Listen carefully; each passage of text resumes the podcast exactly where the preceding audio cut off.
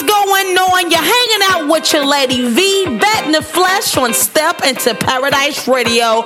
If this is your first time hanging out with your lady V, come on in the building. I got some news that you can use. The only way we can go is up. Tune in. What's going on, kings and queens? I'm so glad you're tuned in with your lady Vet in the Flesh. Today's show is simply about peace of mind. News to you, kings and queens. I want to hit on three of how to protect your peace of mind. I do want to remind you that in John 14 and 27, our best friend gave us this promise. He said, I am leaving you with a gift peace of mind and heart. And the peace I give is a gift the world cannot give. So don't be afraid or troubled. News to you, Pizza Queens. I don't know about you, but I am accepting all gifts. We're in the season to accept the gift. And the gift that our best friend gave was a gift of peace of the mind and the heart. There's no reason why your heart should be troubled. There's no reason why your mind should be doubled.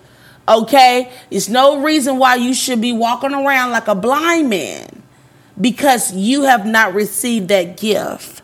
Kings and queens, I know that we all go through some things and we all have our moments to where our peace can try to be stolen from us. But we got to recognize the people, places, and situations.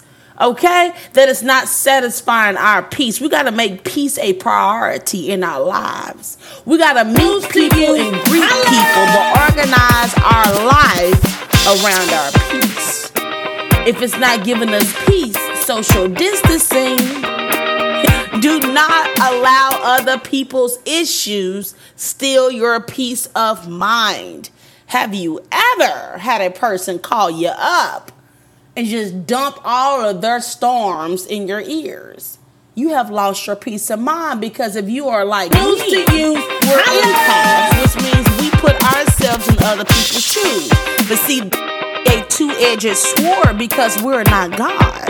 And see what God can do for them, we cannot. So placing ourselves in people's situations can hinder us at times because we are not God. We cannot give them peace. The scripture said, I have given you a gift of peace a gift that the world cannot give you. so no matter what you're trying to do, you cannot peace of mind for others.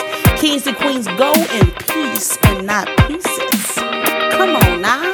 It's a lot of people out there that's trying to believe that they are the peacemaker in somebody's life. No, you may be the peace taker. to you because nowadays we are taking our peace back.